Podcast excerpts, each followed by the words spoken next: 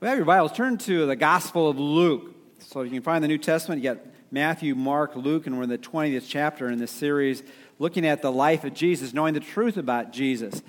And the truths about Jesus are life changing. And looking at the passage this morning after having it preached uh, in the first service, I, I'm, I'm going to try to make sure it's a little bit more together than maybe I was shooting all kinds of directions this morning, trying to, to grab us where Jesus wants to take us. But I've entitled the message Authority Issues.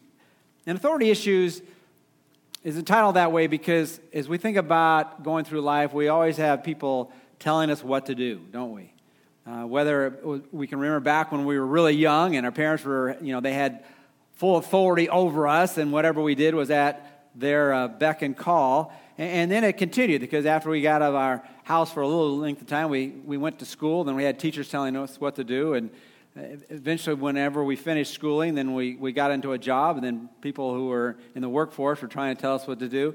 And even when we reach a position of responsibility where we're leading others, once we move from whatever section of life where we have some uh, power, or at least what we think is power, uh, we move into another part of our life and we realize our wives are telling us what to do, you know, whatever it might be. We have all kinds of times where people are telling us what to do.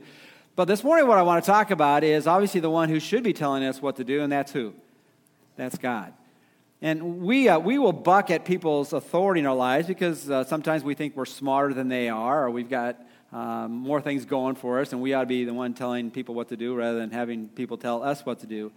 But if we really understand who God is, God ultimately is the wisest one, and He not only has the power to tell us what to do uh, and the authority what to do, but He always gives us the best counsel and the best advice. And, and really, when you think about the, the people in Jesus' day, they, they struggled with the issue of authority in a pretty prominent person, and that prominent person is who? Jesus. And so we're going to pick that up in Luke chapter 20. And, and, Jesus has just demonstrated his authority because he's gone into a place of worship, the temple area, and he has just thrashed it he has kicked out just about everybody is in there because they had made a place where people should be free and open and uh, able to talk with God. It ought to be a house of prayer. And they had made into a robber's den, which is a funny phrase to put it that way. But this is a place where people felt comfortable doing sinful activity, which is, is amazing. But this morning, what I want to do is, is say, well, then, what does that have to do with us? Well, it begins with, first of all, our, all of our struggle with, with authority. And how would you answer this question? Do you agree all people have a problem with authority? Yes. And, and it, it, it shapes itself and illustrates itself in various ways, but if we don't like the person telling us what to do, whether it be a coach or a teacher or a parent or someone in a position of responsibility over us uh, in, a, in a job situation, or they're telling us even we like them, but they're telling us something we don't want to do, all of a sudden we have a problem with authority. And sometimes we transfer that over to God Himself. And when that happens, when we are in issues where we are resisting authority, you know, how do we somehow reconcile that? Well, we reconcile like they did back then. And the religious people, and this is the, the people we're going to look at this morning, when they looked at Jesus' authority and they realized he had a lot of authority because he was able to do a lot, they thought that they had a higher authority than he did. And we're going to try to see that, at least illustrate that from the people he talked to. But Luke chapter 20, beginning at verse 1. This is right after he cleansed the temple, uh, and it says, On one of the days when he, this is Jesus, was teaching the people in the temple, and I shared with you, I think last week, it's amazing to me how Jesus could always be on mission. Uh, I, I, can get distracted pretty easily in so many different ways. But Jesus, even though he knew they were about to put him on the cross, as the people he was speaking to, most of them hated him. If not at that moment, they were going to hate him and, and drive him to be crucified with the Roman Empire, is that he was constantly teaching the truth. But if we wonder what he was teaching, it goes right on and explains it. And one of the days while he was teaching the people in the temple and preaching the gospel. So he was speaking to people who were going to do bad to him, he was doing good to them. He was giving good news to those who would put him on the cross. But then it goes on, it says, the chief priests and the scribes with the elders confronted him. Now, most of us in a place like this, we, whatever we are on our faith journey, whether, whether we're still deciding whether we're going to surrender our lives to Him or whether we have made that commitment or whether we've been doing that over years and decades uh, of following Him, it's hard for us to imagine why would anyone confront Jesus? And, and the reason they confronted Jesus because they questioned His authority. And we're going to see that in the question they asked and immediately. And who were the people who were questioning his authority? It says the chief priests, the scribes, and the elders. And I was thinking, I was thinking about those three classes of people that were resisting authority, had authority issues with Jesus. And why did they think somehow they could trump his authority? And as I was thinking about it, some of those things are the ways we try to trump other people's authority who are in position positions of telling us what to do. For instance, the chief priests, the chief priests. These were from the Levitical tribe. Why did they think they could tell Jesus what to do? Why did they think they had the ability to confront him? Well, they might have responded this way well, we get our authority from Moses. And of course, they, they elevated Moses as the greatest prophet.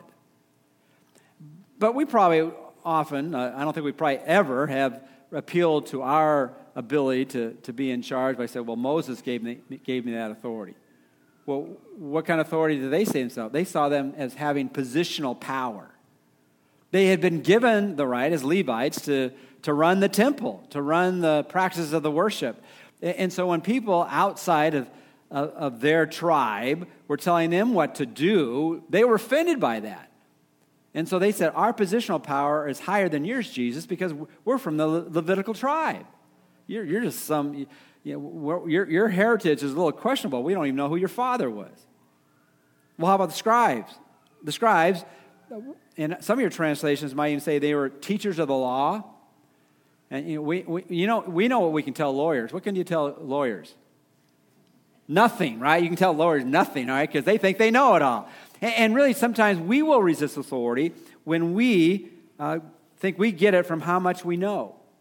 Have, have you ever, um, we, we won't say we ever do it, but have you ever been around someone who you couldn't really say anything to because they were know it alls? You know, they, they just knew everything. If they know everything, there's nothing you need to tell them because they already know it all. And so they resisted Jesus because they had positional power. They were, they were the teachers of the law. They were, they were scholars. They were very knowledgeable. And then you had the elders. You know, why did they think that they could resist Jesus' authority? Because, uh, or it's quite possible that they saw them as not needing to be told what to do because they had already had so much experience and wisdom. Now, since we're all young people in this particular service, um, we, we just have to project this. But have you ever, have you ever appealed to someone? Well, the, the you know, in fact, maybe you've heard this phrase used you need to do what with your elders? Respect your elders. Why? Because they've got experience, they got wisdom. And because of that, don't tell them what to do, just wait for them to tell you what to do. Shake your head like you're still with me, all right? All right? All right, we've all appealed to that at times, right? Either, you know, this I've got positional power, I'm a little bit more learned, higher education, whatever it might be. I went to certain schools that you didn't go to, or, or maybe I'm just I've been down that path a little bit longer. You ought to respect my advice because I've got wisdom and I got experience. And of course, there's nothing wrong with having those in your in your repertoire to be able to somehow influence other people. But just because you have a position doesn't mean that you lead well, right? And, just because you've had a lot of education doesn't mean you have a whole lot of common, we often, often, often say this, you don't have a whole lot of common sense. And just because you're older doesn't mean necessarily that you are wiser than other people. But they reacted to Jesus because Jesus was infiltrating and, and confronting them in their positions of, of influence. They, they were the ones that were running the worship and the religious activity of, of God's chosen people. And all of a sudden, he was telling them, You've made the temple. There should have been a house of prayer so people could talk with God. And, and you've made it into just a, a, a den of robbers where people can come in and they're comfortable just doing their own thing. So they had to decide, well, what are we going to do with this? Either we can just take it or we can try to give it back. And so they, they decided to confront Jesus. Well, how did they do so? Well, let's pick up in verse 2. And they spoke to him, Tell us by what authority you are doing these things, the things they had just seen, as well as all his public ministry. Or, or who is the one who gave you this authority? Now, hopefully, we all understand the difference between power and authority. You might have the power to do something, but you don't have the authority to do it, right?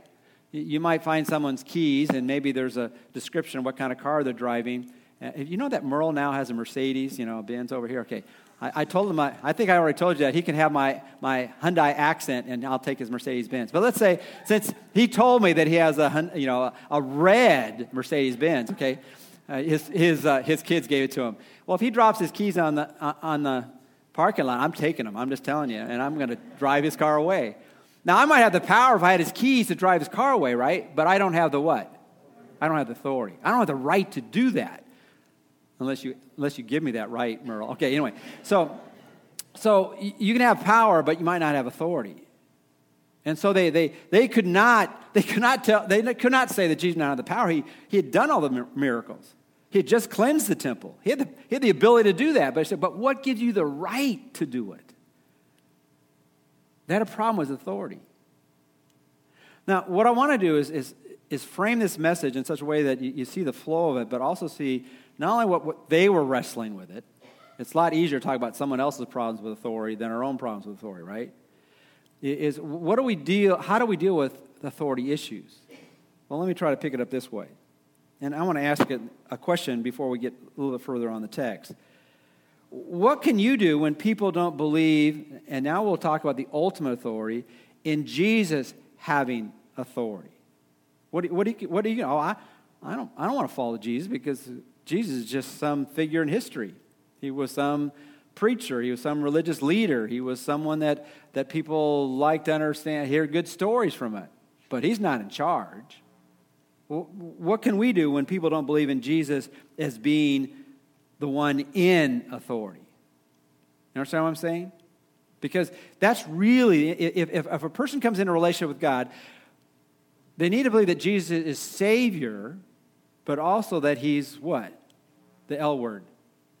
He's Savior and Lord, right? He's Savior. He has the power to forgive us of our sin, but He is also Lord. He has the authority to be in charge. Well, what do you do when people, I just don't believe it? I just don't believe it. Did the scribes and chief priests and the elders believe that Jesus had authority? The answer is no. Well, how, how was Jesus going to respond to that? Was he going to give him a, a 10 point sermon and explain all the reasons why he was an authority? And, and, what do we do? If we follow Jesus, can we somehow learn from how Jesus did it? Well, I think we can. What can you do when people don't believe in Jesus, particularly Jesus being in authority?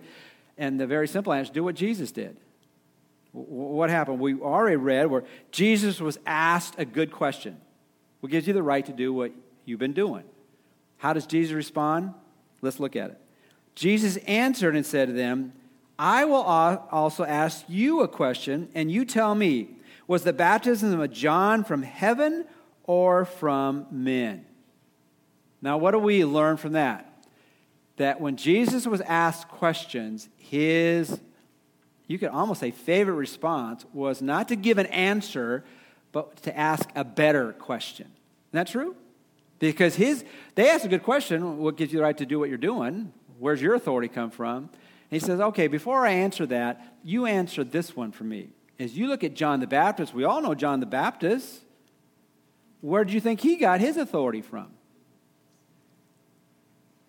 Often, and this is the applicational point, when, when we're following Jesus and we see the opportunity or need to tell other people about Jesus, one of the things that keeps us from doing it as much as we probably could is we're afraid someone's going to ask us a what? Question. A question that we cannot answer. And we're thinking, well, what do I do if someone asks me a question? And I want to put it just as simply as possible. Do what Jesus did. When someone asks you a question, simply respond or answer them with another question. Now, Jesus put them on the spot, and then I'll kind of look at the application for us. He says, They reason among themselves, oh, this is a tough question. If we say from heaven, he will say, Why did you not believe him? So, where did, where did Jesus, where did John the Baptist get his, his uh, authority? He, he got it from God, he got it from heaven. Well, they, they knew, Jesus knew, and everyone else knew, the crowd, that they didn't follow John the Baptist. And one reason we know they didn't follow John the Baptist, most of them didn't get baptized by John. So they obviously did not believe him because they didn't do what he said. So they couldn't say that because that made them out to look like fools. And also hypocrites because you didn't see him as coming from heaven. Otherwise, you would have done what he did, right? If everyone was convinced that Jesus was from heaven, he was the Son of God, then they would do what he said and they would see his authority. So they say, well, what's the other answer we get? Verse 6 But if we say from men, all the people will stone us to death, for they are convinced that John was a prophet. And, and so they realize among themselves, uh, and obviously Jesus was listening on in their thoughts as he was doing that, is that, you know, in, in, to a certain degree, we're people pleasers because if, if we get the crowd against us, then we're in real hot water. And so we can't say what is really true about us because everyone will be against us. And often, when, when people don't believe in Jesus, or at least say they don't believe in Jesus, sometimes it's because of their own convictions, but sometimes it's because of their family or their friends, and they're afraid what they're going to think.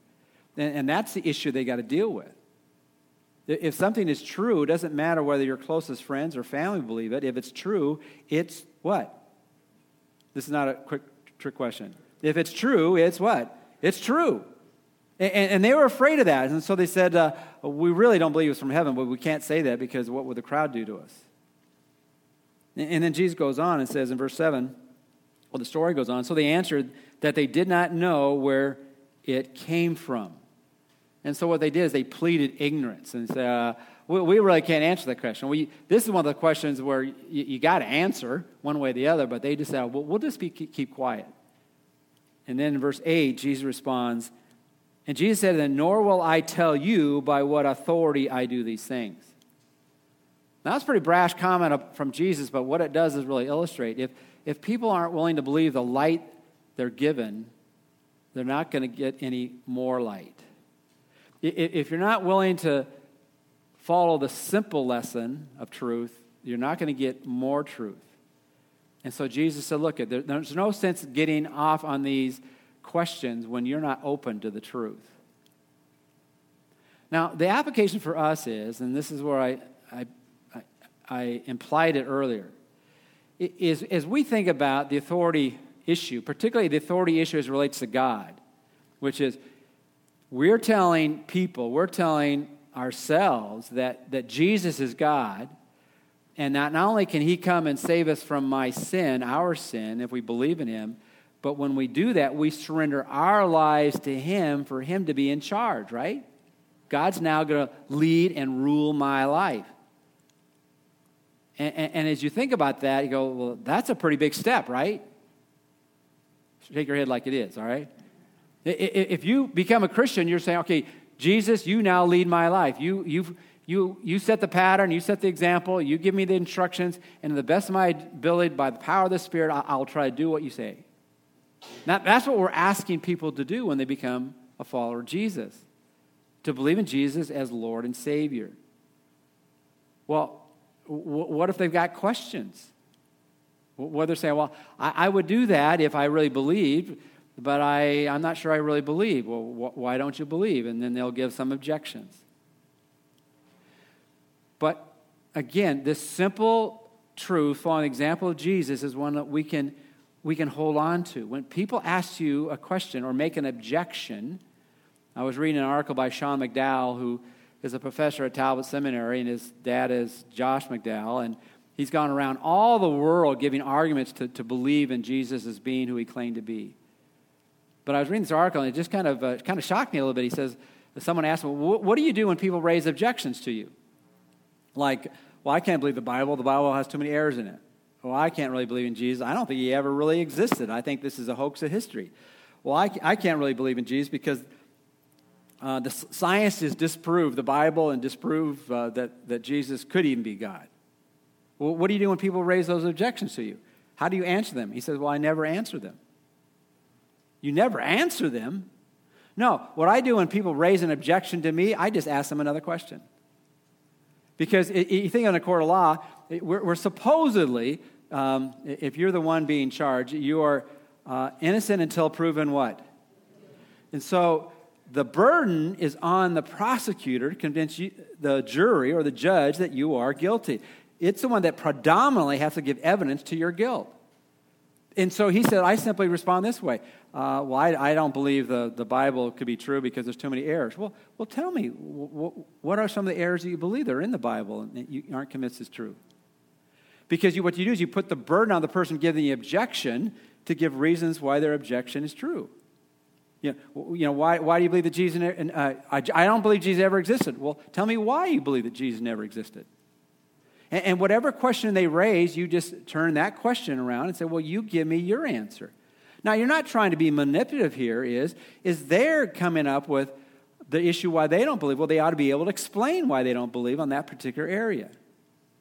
Now, often they don't have, they've heard that, but they don't have extra data to back it up.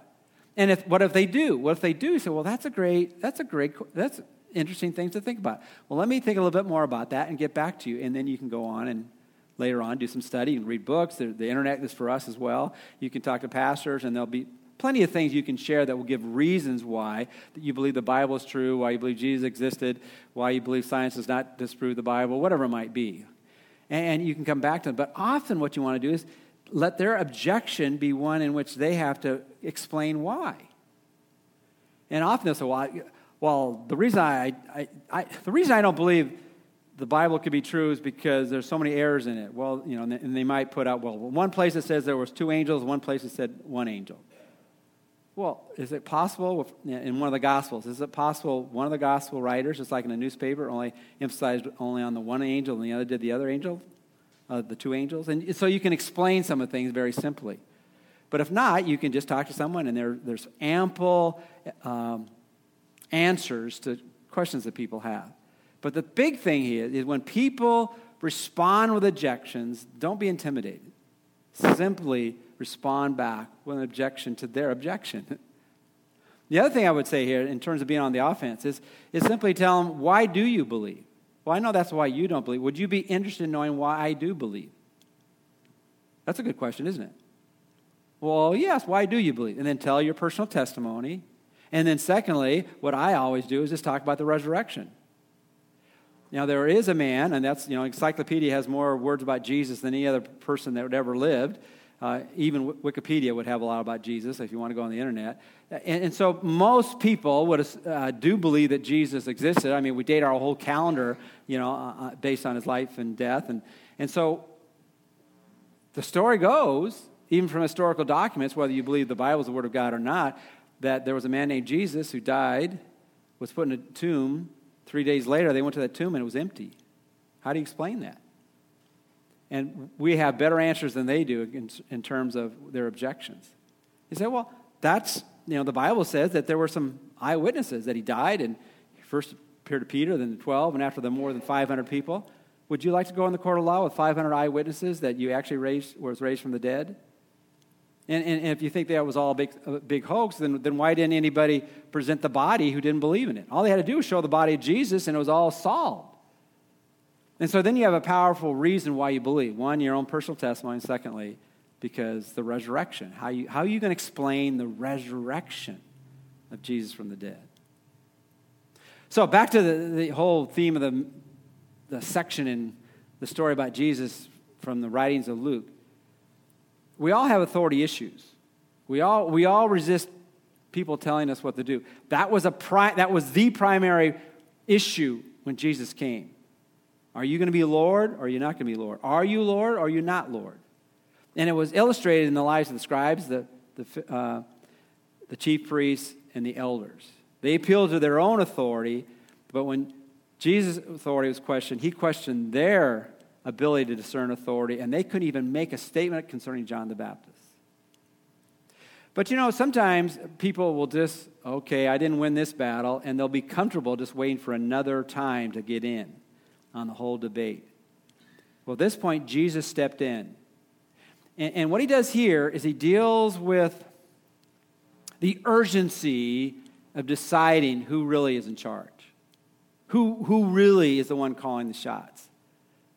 And, and, we can do that as well as we think about it, it's one thing to say it really doesn't matter what you believe about Jesus. You believe what you want to believe, and I'll believe what I want to believe, right? Well, Jesus didn't leave us there. Because he said, if what I am teaching you, if what I'm saying, who I am, is true, there's judgment coming.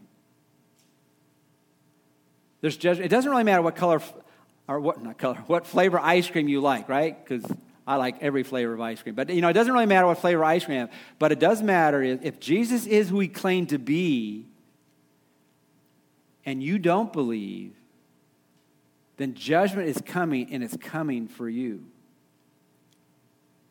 And let me just kind of say one other thing before we get into the section of scripture here. Many people who hear that say, well, you know, I know I've been hearing this all the time, but that, people have been saying that to people throughout history. If God is an authority, he's, he's sure a patient, he's sure a patient fellow up there, right? Because, you know, the, the world has not ended. Judgment has not come. And so I, I got more time to kind of think this through a little bit. In many ways, that's what the chief priests and the scribes and the Pharisees were thinking. Look at, we're, we're in control of this religious thing here now as God's chosen people. And, and we're, we're not perfect, but we're a lot better than the Roman Empire. And if, if, if God is going to judge, he's going to judge them way before he's going to judge us. So, what does Jesus do? He tells a story. And I put it this way what, what can you do when people don't realize there's a limit to God, who is an authority, uh, God's patience with us?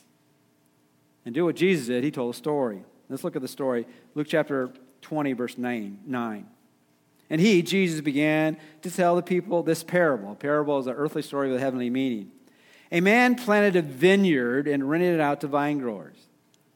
Now it's interesting. Sometimes people tell a story, and it's just a it's just a story. Sometimes people tell a story, and the more they tell a story, you realize you're in the story. Have you ever had that happen to people when they say, "Well, you know, I know this person, and they uh, they borrowed someone's lawnmower and they never brought it back." Oh, he's talking about me. Everybody understand what I'm saying? Well, when he started talking about the vineyard, they realized this story was talking about them. Because throughout the Old Testament, Israel is the vineyard. says, and a man planted a vineyard and rented it out to vine growers and went on a journey for a long time. And, and as they began hearing this story, they began to realize, oh, this seems like this seems like seems to be God's story throughout history. Is God started it all? He created the world. The world fell into sin. God did a variety of things, and you had the experience of Noah, and then finally God chose a people with Abraham and gave Abraham the responsibility to, to be the light to the world and he took off. He, he, he's no longer a physical you know, experience. He was talking face to face with with Abraham, but then he was gone. And, and now we, we're in the vineyard. We're the, we're the ones that the land got leased, leased to, and what are we doing with it? And the man is God the Father, and the vineyard is God's people, and the vine growers the religious leaders working the land. And God the Father went on a long journey, has, has not come back. At the harvest time, he sent a slave to the vine growers so that they would give him some of the produce of the vineyard, but the vine growers beat him and sent him away empty handed. And, and, as they're thinking through the story, and well, he, this, is, this is a powerful story. He, he's talking about that when he's away, we, we know that God gets a portion, and the, and the, and the owner ought to be giving the, the produce of the land. And he, and he sent a slave, and that slave is symbolic of the prophets that were sent to Israel. The prophets were sent to Israel and say, Well, what are you doing with the blessings that I have given you? And, and the people of Israel were a blessed people. And, and they were given uh, the glories of this world. Just when you read about Solomon and all that he had, people would come and they were just overwhelmed by the, the bounty that God had given them because they were God's people. But what the, the people did to the prophets or the slaves in this story, they gave a deaf ear. In fact, it said they beat him and sent him away empty handed. If you read about the prophets in the Old Testament, most of them were not listened to very well, were they? And, and some were beaten to the point where they were brought to the point of death. They were sawn in two, they were, they were thrown in pits, they were forced to leave. And this is exactly what Israel did with those whom God had sent. But God, being patient, he proceeded, verse 11, and to send another slave or another prophet, and they beat him also and treated him shamefully and sent him away empty handed. And you're thinking, here is, here is God the Father sending the message out to his people and say, This is what you need to do and to be. And, And do they listen to his representatives, his prophets, his slaves? They, they, they turn a deaf ear. In fact, they abuse him. But he doesn't stop with just one and two. It goes on in the story, and he proceeded to send a third. And this one also they wounded and cast it out. How many times does God have to send a messenger for you to hear, hear, hear the truth and respond to him? And you give a deaf ear. And, and yet they've done it repeatedly. And three is just a symbolic number of this happened frequently. And so God says, Oh, they're not listening, so what can I do? I, need, to, I need to send a better spokesman for me. I'll send them my son. And he proceeded to send a third, and this one also they wounded and cast out. The, the, the owner of the vineyard said, What shall I do? I will send my beloved son. Perhaps they will respect him.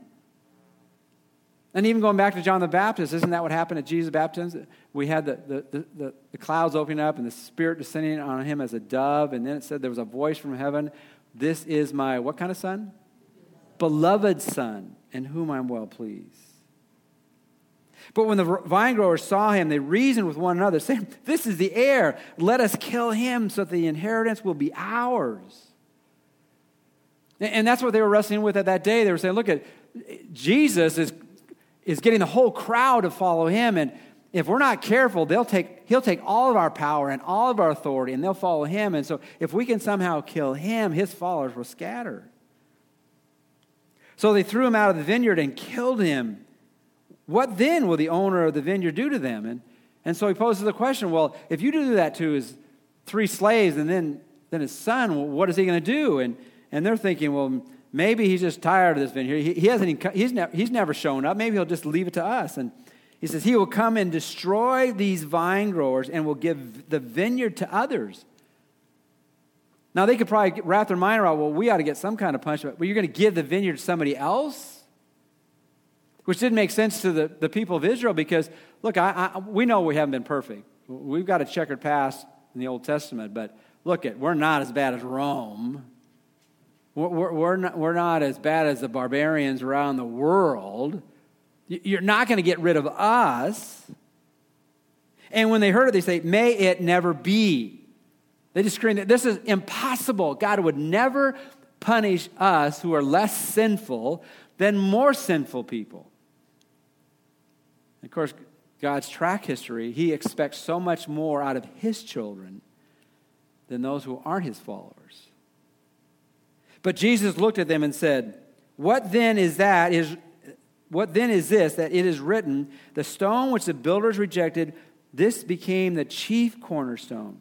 Everyone who falls on that stone will be broken to pieces, but on whomever it falls, it will scatter him like dust.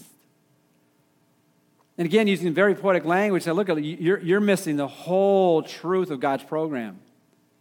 It's all about who is the stone, the chief cornerstone. All of life, just like all that building, is predicated on what do you do with that cornerstone that, that marks off how it ought to be built.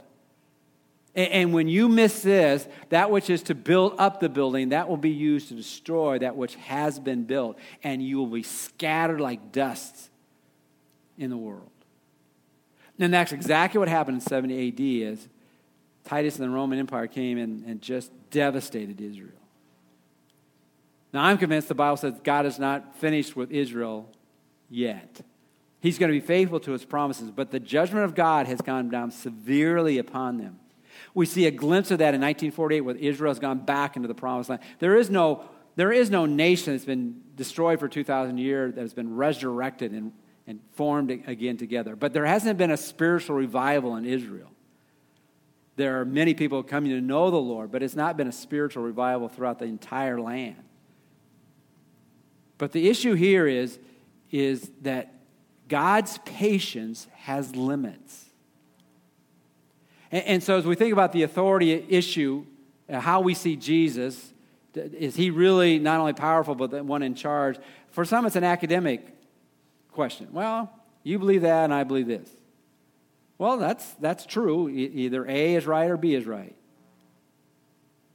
But what Jesus says here in telling this story, look at, you need to understand God has pronounced judgment, and it is coming, and there will be a come, come a time when that patience will run out and judgment will happen.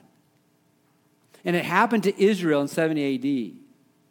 But the truth is, it happens to everyone who rejects Jesus as being the one in charge, as the one being in authority. And you can see that both nationally as well as individually. Nationally, you know, when you think about the epicenter of where Christianity has been and, and where it spread, you, you, you can make a case that early on, Rome is where it was at. That's where God had done demonstrative things, and, and, and just people came to follow Christ. But, but Rome and those in the spiritual leadership, they, they drifted. And, and you don't see faith in that part of the world today rampant in following Jesus. And then you look in Europe, and there was time there, there was no greater place than Great Britain where missionaries went out. But now you see very few people worshiping in Europe today. Some have called it a post Christian world. And then you look at the United States and say, well, you know, look at the United States. There's been more missionaries sent out by the United States than any other place in the world for, for 100 years. But now we see the glimpse of spiritual darkness becoming to occur in our world. And we think, well, oh, well, I know America isn't, you know, necessarily faithful to the Lord as much as it was in the past, but, but we're, we're not as bad as other countries. Look at God is saying, look at, to whom much has been given, much will be required. And there are some stories right now that in China, there, there are more missionaries coming out of China than America today.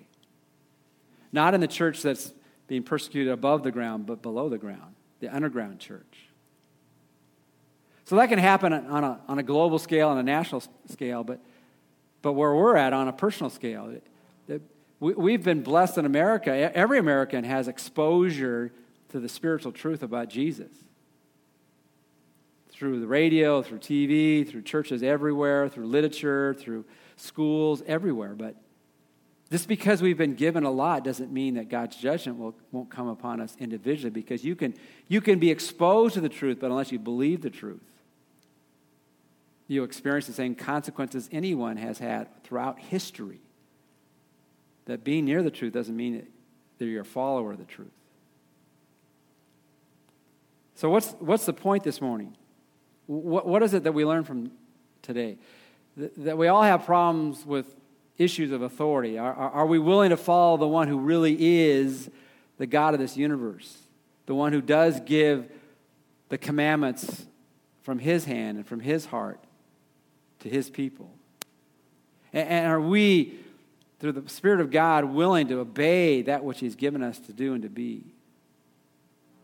And, and then the application, I think this is where Israel began to be led astray, is that they got so preoccupied with being what they thought were the chosen people, that, that God would never bring judgment upon their land.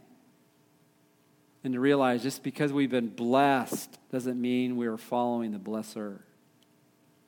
And, and, and if we have been blessed, then one of the, the greatest expressions of that is that we are so eager to share that blessing with others.